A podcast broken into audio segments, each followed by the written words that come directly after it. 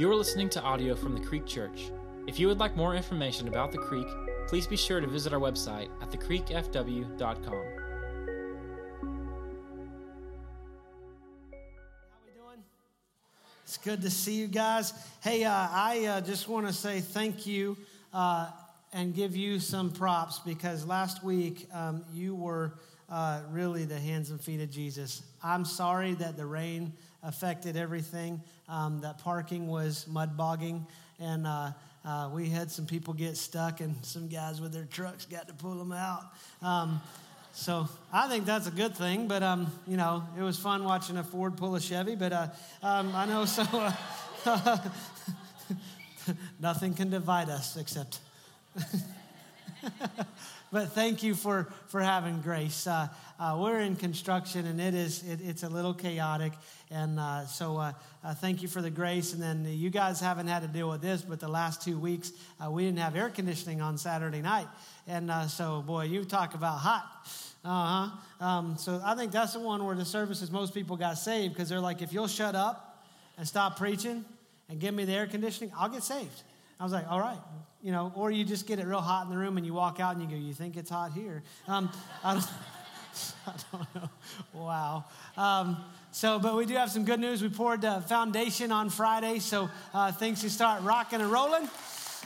And uh, we'll see some steel going vertical, and then they can move the air conditioner unit, and hopefully we'll get past all those issues. And uh, uh, let me talk to you about Easter next week. Um, some some practical things that are, we're doing um, because I'm already kind of concerned about parking. Um, you heard Alec ask if you could go to the Saturday night or 8:30, um, but here's what we're doing for parking for Easter Sunday and and.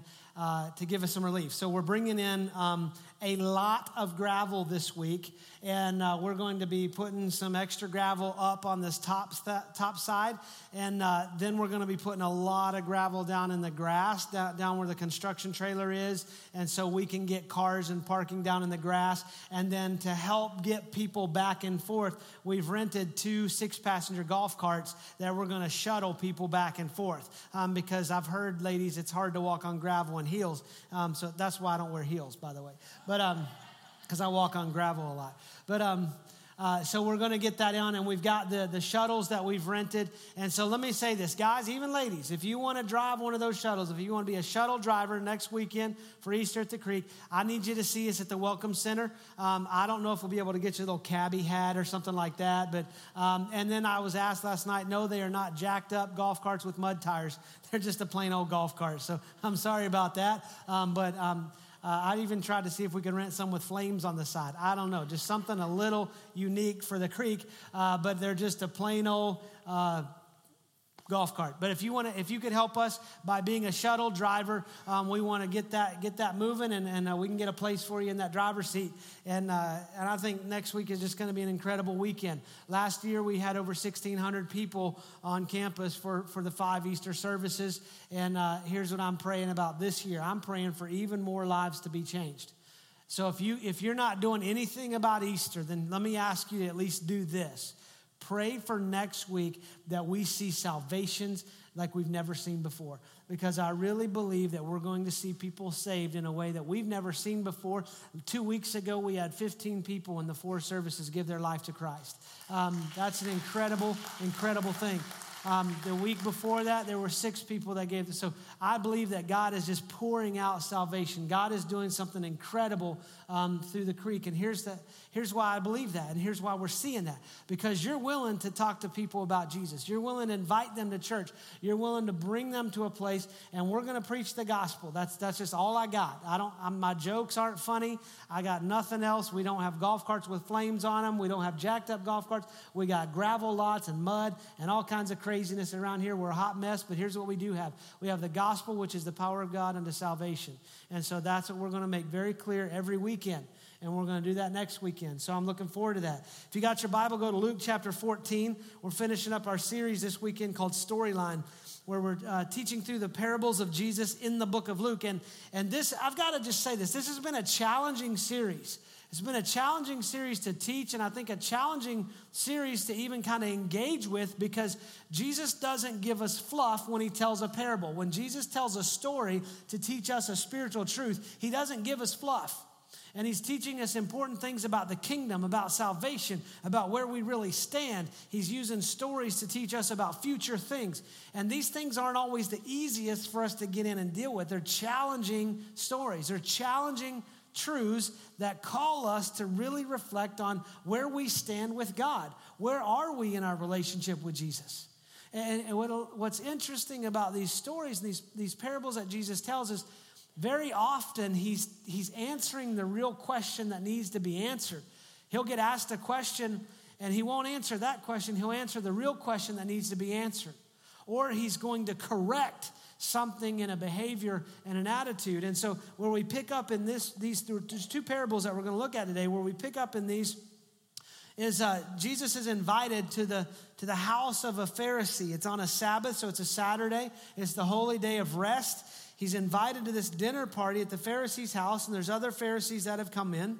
And what, what I love about that is two weeks ago, we talked about Jesus going to the house of Zacchaeus. Zacchaeus, who was a sinner, who was hated by Rome, who was hated by the Jews because he was a tax collector. Then you have Zacchaeus uh, climbing up in the tree, and Jesus saying, Hey, I'm going to your house today. And when he goes to his house, um, Zacchaeus, in the, in the presence of God, in the presence of Jesus Christ, there's a transformation that happens. And Jesus says, Today salvation has come to your house.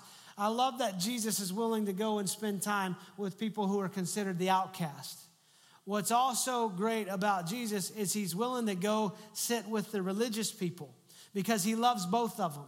See, in church, I think we go through these swings where some of us grew up in a very legalistic background and so uh, we, we see the impacts of religion, not relationship, of religion on what that can do and, and how that can, can leave us. And we begin to swing and we kind of become volatile towards religious people. Jesus loves religious people. Jesus wants to save religious people. Jesus wants to save people who are outcasts. And Jesus is willing to spend time with, with people who are religious, people who are not religious, all for the purpose of saving them. Not, he didn't hang out with people just because it was fun hanging out with people. He hung out with people because he wanted to see them receive the salvation and reconciliation with their Father both sinners and, and, and, and, religious people alike. And so Jesus is at this, this dinner party.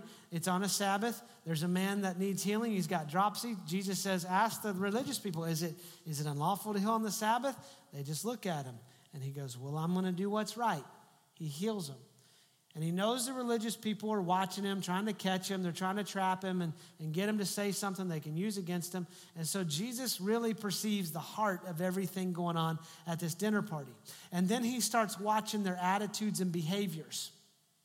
He, he, this is what it says in verse 7. Now he told a parable to those who were invited when he noticed how they chose the places of honor. So at this table, imagine a giant table. And for us, you know, we would have a giant table with, with chairs that we would sit in. Um, they would be reclining at the table. So it'd be like this giant table, and, and they're all like this. They're like, so, um, what's for dinner? You know? This is probably why we've gotten back to eating on the couch, right? You know? I'd be like this, like, can I have some more? You know? But they're, so they're reclining at the table. And Jesus is kind of looking around he's like, huh. And he perceives the heart. And he goes in to tell this parable because he's noticing some things. There's people that are trying to get to the position of honor, that around the table, they're trying to get closest to the host so that they might be distinguished. And Jesus teaches them this parable, and he says this when you get invited to a wedding feast, now, this wasn't a wedding feast, but he's, he's setting it up. When you get invited to a wedding feast, do not sit down in a place of honor, lest someone more distinguished than you be invited by him. And he who invited you both will come to you and say, Give your place to this person, and then you will begin with shame to take the lowest place. That's the walk of shame. That's you go, you know, you go into the reception and you, you, you see the reserve sign, and you're like, Hey, I got the best gift of anybody. I bought the most expensive thing on the registry, so I'm taking this seat. You know, this is my seat. You know, and, and Jesus said, when you do that, when you go seek your own place of honor, it will end with shame because they're going to come up and go, hey, you're sitting in the mother of the bride seat. You need to go. You know, you're at the kids' table, you know. You're like, I'm at the, I'm still at the kids' table, you know. You that walk of shame. You know, our kids do that every holiday. They want to sit at the big table. No, we sat there. I don't want to sit at this table. I'm 28 years old, mom. Um, well, you're still living at home, so. Um, I'm sorry. That was not nice and appropriate.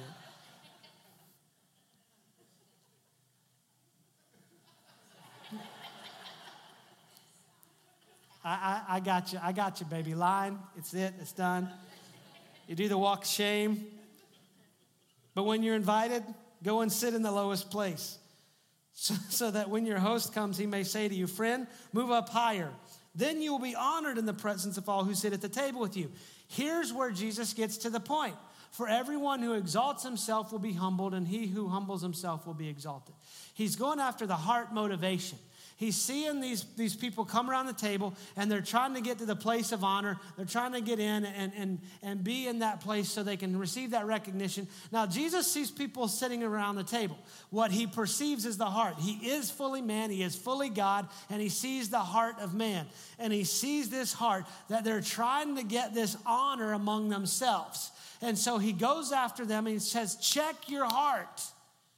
He even teaches in chapter 13 that if you want to be first, be last. Be a servant. Take on the mentality of a servant. Humble yourself.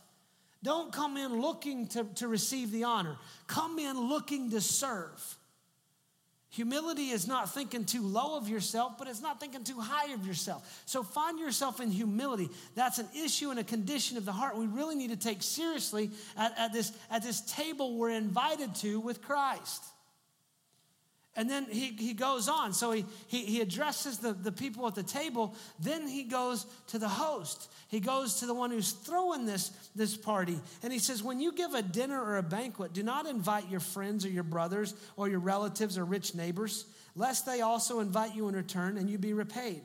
But when you give a feast, invite the poor, the crippled, the lame, and the blind, and you will be blessed because they cannot repay you. For when for when you will be, or for you will be repaid at the resurrection of the just. Now he's going out saying to the host, he says, he says, let's check your heart in this. So humble yourself when you come to the table. Humble yourself when you come to these moments. And then to the to the, the host, he's saying, when you throw these things, check your heart in this. He's given us a filter for our ministry motivation. You know, he's saying, are you, are you serving for God or for you? And we, we go through this filter because if we're serving for our purposes, then our agenda becomes priority. And he's saying, you know, when you throw these things, don't invite people who can pay you back. Don't invite something to where it's going to obligate someone else to put them on the hook. If, if that's your mentality, then you're not serving someone, you're trading favors. That's why I don't own a pickup truck. I mean, come on. I don't want to help you move. And I don't want you to be obligated to me if I help you move, because I'm going to call in that favor. Like, hey, I helped you move. You know, or, or, or we get into this idea, you know, or I get calls. Can you come help me move? Like, dude, all you did was move my couch. I'm not moving your whole house. That's going to one up it. Then you owe me. You know, he's saying, don't get, don't, don't think of serving in the kingdom and serving in the body as trading favors. Well, I'll do this for you because I know you're going to owe me, or I'm going I'm to owe you. Jesus said, That's not serving. That's for you. That's your agenda. That's trading favors. Now, Jesus isn't knocking dinner parties and saying, you know, don't invite your friends, you know, because we all get together and we, we have dinner and we're going, next time we're doing it at your house. I'm like, awesome, I don't have to clean. Um, and so, so we get into that. He's not saying anything about that. What he's doing is check your motivation for your ministry. Because remember, the people hosting this party and the people at this party are religious leaders. Check your ministry motivation. Don't go to people who can repay you. You need to readjust your focus here. Change your ROI focus. What's your return on investment? I'm going to invest in people just because it's the right thing to do. I'm not going to serve you so I get something from you in return. I love doing things for people who can't even say thank you mean, that's why, that's why we do the areas of service we do as the creek. That's why we go across nations. That's why we go into our city. to do things for people who can never pay us back because we want to serve God, not ourselves. And God says, I want to challenge you to serve God, not man. So if, if we're serving God, we're not serving man. If we're not serving man, that means we're not serving ourselves. Saying, check your motivation in this. What is my motive for serving? I mean, next week, so many, so many of you have stepped up to get involved in areas uh, uh, for Easter weekend. And I want to give you a caution don't do it for you because I'm not going to give you anything in return. I can't give you anything in return. I'm going to leave that up to God to bless you how He's going to bless you when you serve Him. You're not serving me, and you're not serving you. And I'm grateful for your heart. I'm thank, I thank you for stepping in to serve. But we're doing this for the Lord.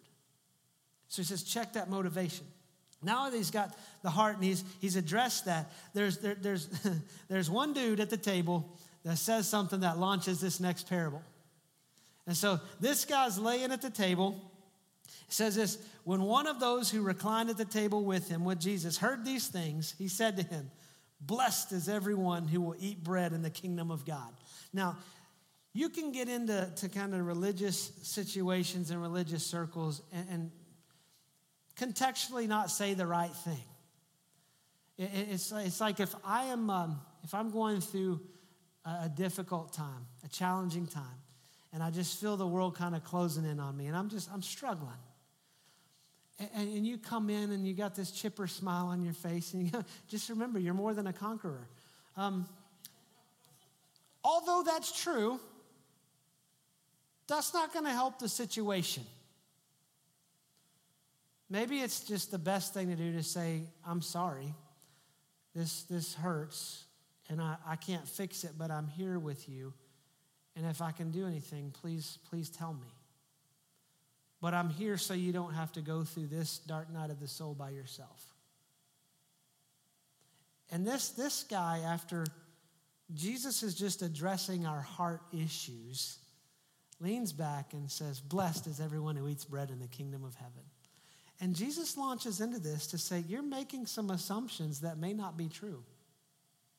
Now, everyone who eats bread in the kingdom is going to be blessed, but the assumption is you're reclining at the table. So let's get in and really deal with what this invitation is all about. Let's get in and deal with what this kingdom is. So Jesus gives a parable of a great banquet in response to a religious guy reclining at the table saying, Blessed are those who are in. And Jesus says this A man once gave a great banquet and invited many. And at the time for the banquet, he sent his servant to say to those who had been invited, Come, for everything is now ready. When, the, when they all alike began to make excuses, the first said to him, I bought a field and I must go out and see it. Please have me excused. And another said, I bought five yoke of oxen and I got to go to examine them. Please have me excused. And another said, I've married a wife and therefore I cannot come. So the servant came and reported these things to his master. The master of the house became angry and said to his servant, Go out quickly to the streets and lanes of the city and bring in the poor and the crippled and the blind and the lame. And the servant said, Sir, what you commanded has been done, and still there is room.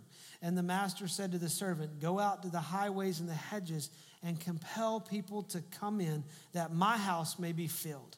For I tell you, here's the response. For I tell you, none of those men who were invited shall taste my banquet.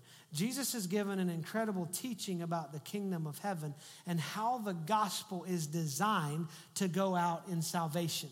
Because the gospel, Romans tells us, Romans 1 says, For the gospel is the power of God unto salvation. And we like to stop there, but it says, But to the Jew first, then to the Greek. Or some of your translations say to the Gentile.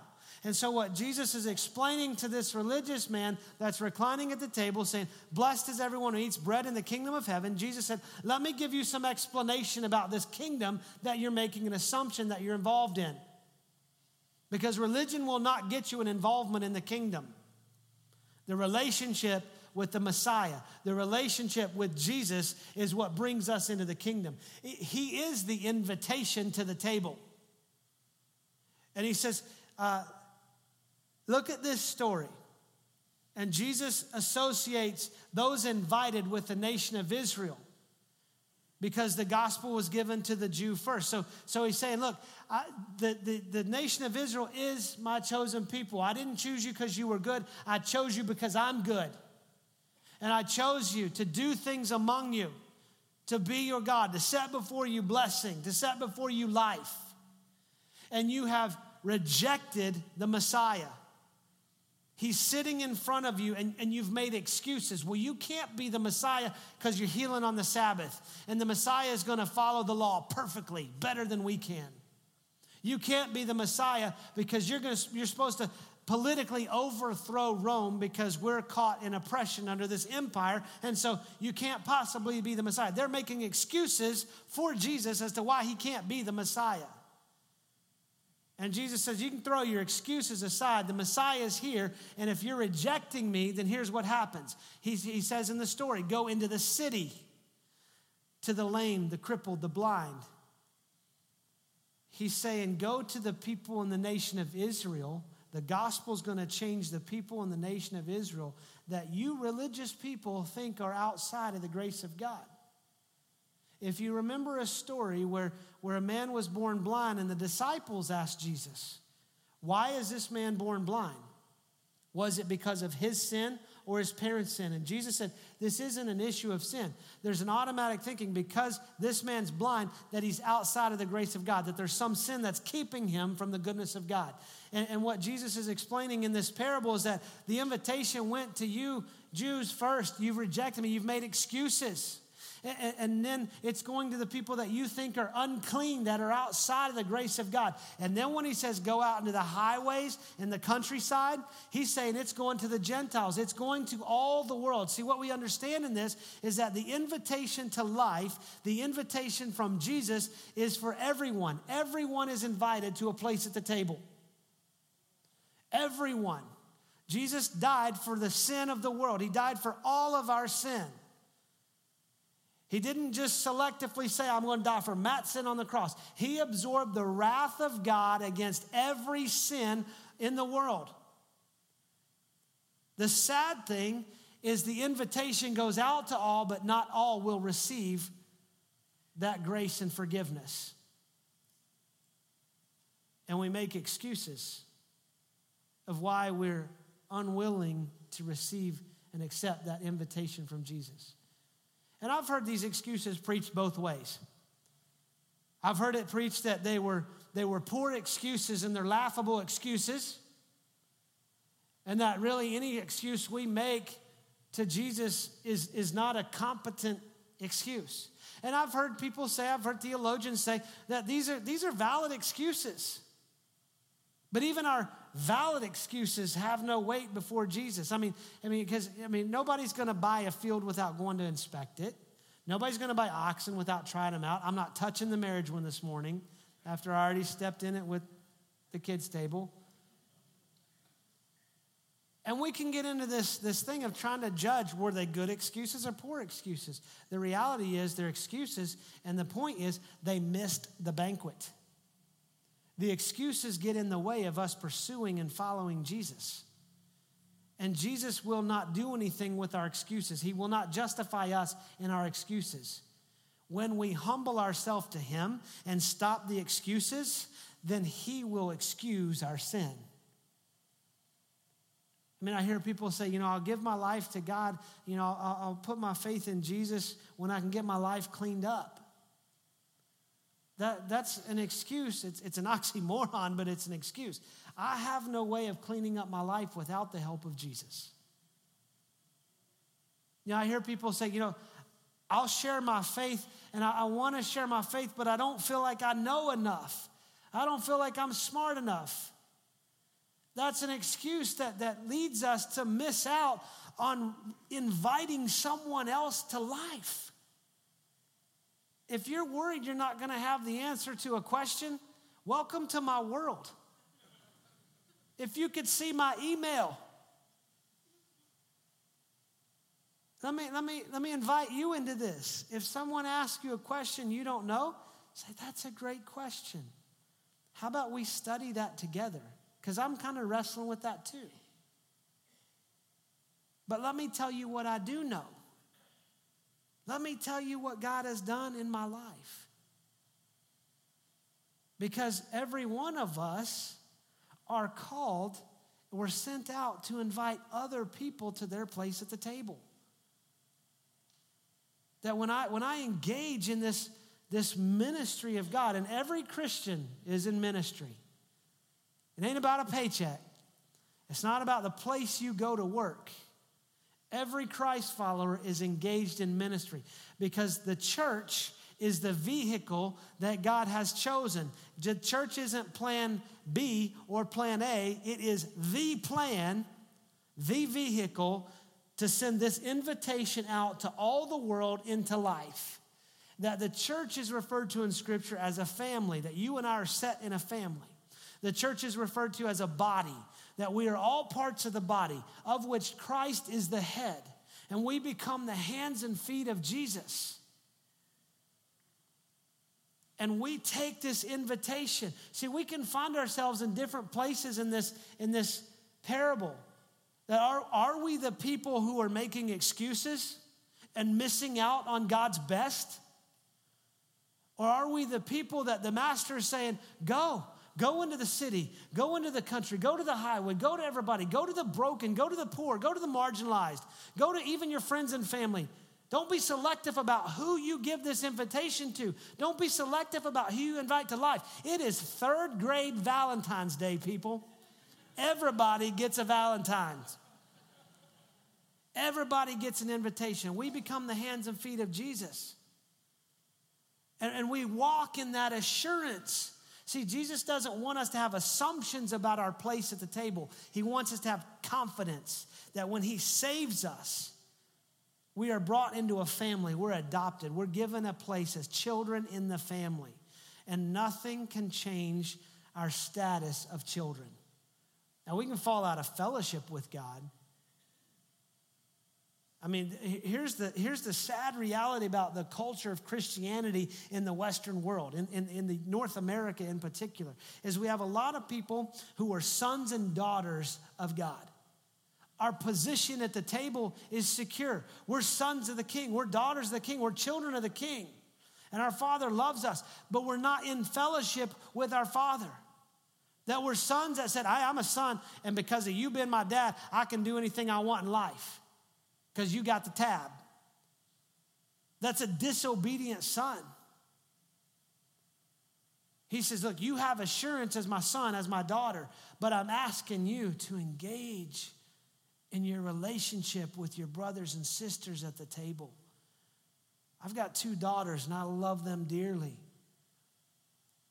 And we, I've got, we have survived. We are done with the teenager years. Praise be to Jesus. I survived it. I got a few less hairs and a few more grays, but we survived it. And there were times that my kids wanted to have nothing to do with me. They're like, I may be in your family, but I don't love you. I don't, I don't, want, I don't want anything to do with you. There was times when they were young, they were, I'm never speaking to you again. I did that. We've all done that. That lasts like 20 minutes.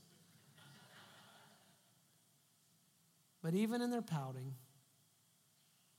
even in the strife, even in their disobedience, it didn't change this truth. They are my daughter. And when they came to me in repentance, they were restored at the table. And you and I have that assurance. And you and I have a, a role to play as members of the family and parts of the body we become the hands and feet of Jesus. Paul wrote in Romans 10, how, how will, will people call on Jesus if they haven't believed? So how are they gonna, how are they gonna believe in Jesus unless they hear? How are they gonna hear unless someone preaches? How are they gonna preach unless they're sent? You and I become those that are sent to preach the good news of Jesus so that people hear it, believe it, and are saved. And don't get caught up on this word preaching. Preaching, we have messed up the context of the word preaching in our society. We think preaching is spitting and yelling and beating the Bible and you're going to hell and you need to change your life now. And, you know, Jesus is here and he's there. You know, that's not preaching. Here's what preaching is it's the proclamation of what God has done. We simply proclaim what God has done. As the hands and feet of Jesus, we are sent to proclaim good news to the poor, to the blind, to the lame, to the outcast, to the broken, to the marginalized, to the people who need the proclamation of what Jesus has done on the cross and what he accomplished through the resurrection. We are sent to proclaim that to people who will hear it and believe in Jesus. We become that vehicle as the church. These are challenging teachings. These parables are challenging because Jesus doesn't want us to live a life of fluff. He didn't call us to comfort, He called us to reflect His character. And when we see His character, He's willing to go into a religious leader's house and have dinner with him but say, you need to understand something. I'm not here just to call the righteous, I'm here to call the unrighteous. I'm not here for the well, I'm here for the sick. I'm not here just to restore you, religious people. I'm here to reconcile the world through my blood that will be poured out on a cross. And I'm here to be raised in the power of the resurrection power through the Holy Spirit so that you all may have life that none of you perish, but all come to repentance. That is my desire. That is what I've come to do. That is the invitation that we all have. They're challenging because Jesus challenges us. I'm going to challenge you. I want, I want you to do two things this week. I want you to make two invitations. The first one is I want you to invite someone to Easter services next weekend. You've been praying for people to get saved. You have names of people that you've been praying for that you know need to hear proclaimed in their life what Jesus has done for them. And I'm asking you to, to take a step and make that invite. Alec told you the ushers will have some of those cards. You can use those. Invite somebody. Not, not here. I'm not about filling this house. I'm already worried about parking. I'm already worried about next week, but I'm trusting God with all that. I don't want to fill this house. I want to fill his house. He said that my house may be filled, that there be no empty place at my table, that we depopulate hell and populate heaven. And I'm asking you to invite somebody because here's what, here's what we're going to do. Every week, I want to make, I want to make Jesus clear. I'm not that funny. I'm not the best speaker. All I've got is Him crucified and resurrected for us. But you know what? That's what I can proclaim because it has transformed my life. And I will proclaim that until I see him face to face, and then I'll be in the glory of that forever and ever. Amen. I'm asking you to invite people to life next week. We're going to preach the gospel. We're going to make it clear. We're going to love them. Every person that walks through the door is going to be loved. And then I want you to take the next step. The week after Easter, I want to invite you to invite them. That's someone you invite to church to a conversation a follow up.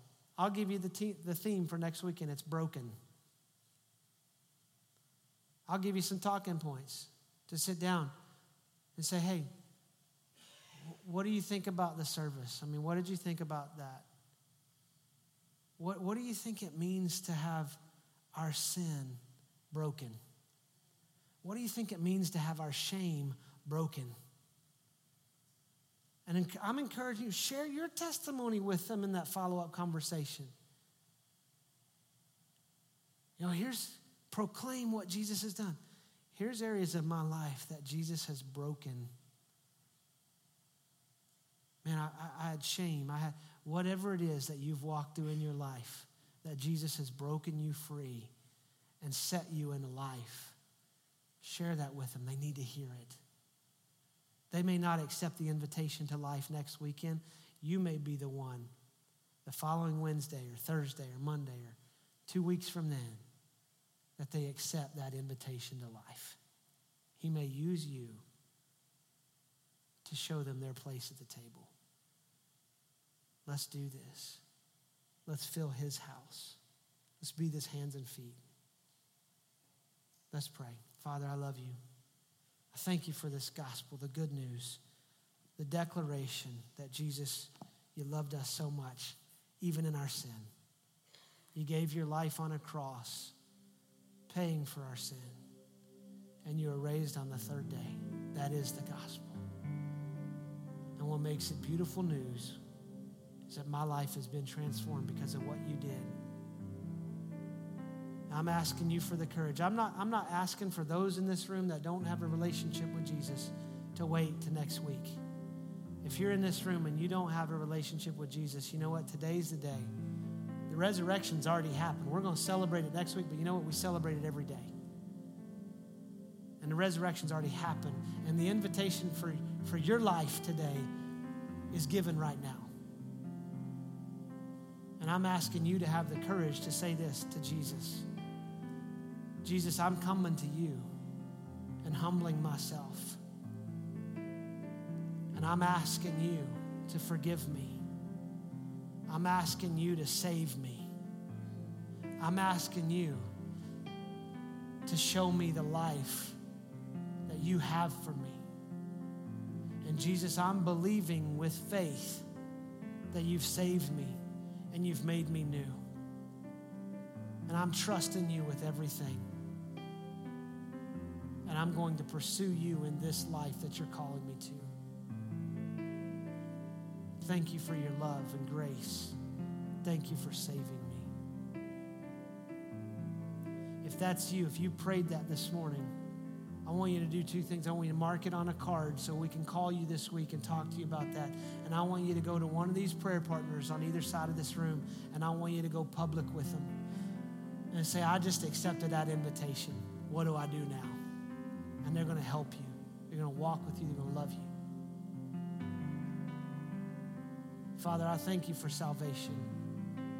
I thank you that you've called us to be your hands and feet. I pray that this week, you give us the courage to make the invitations everywhere we go. For your beautiful name, amen. Thank you for listening to this message from the Creek Church. We invite you to listen to other messages on this podcast, or if you have any questions, you can email us at info at thecreekfw.com.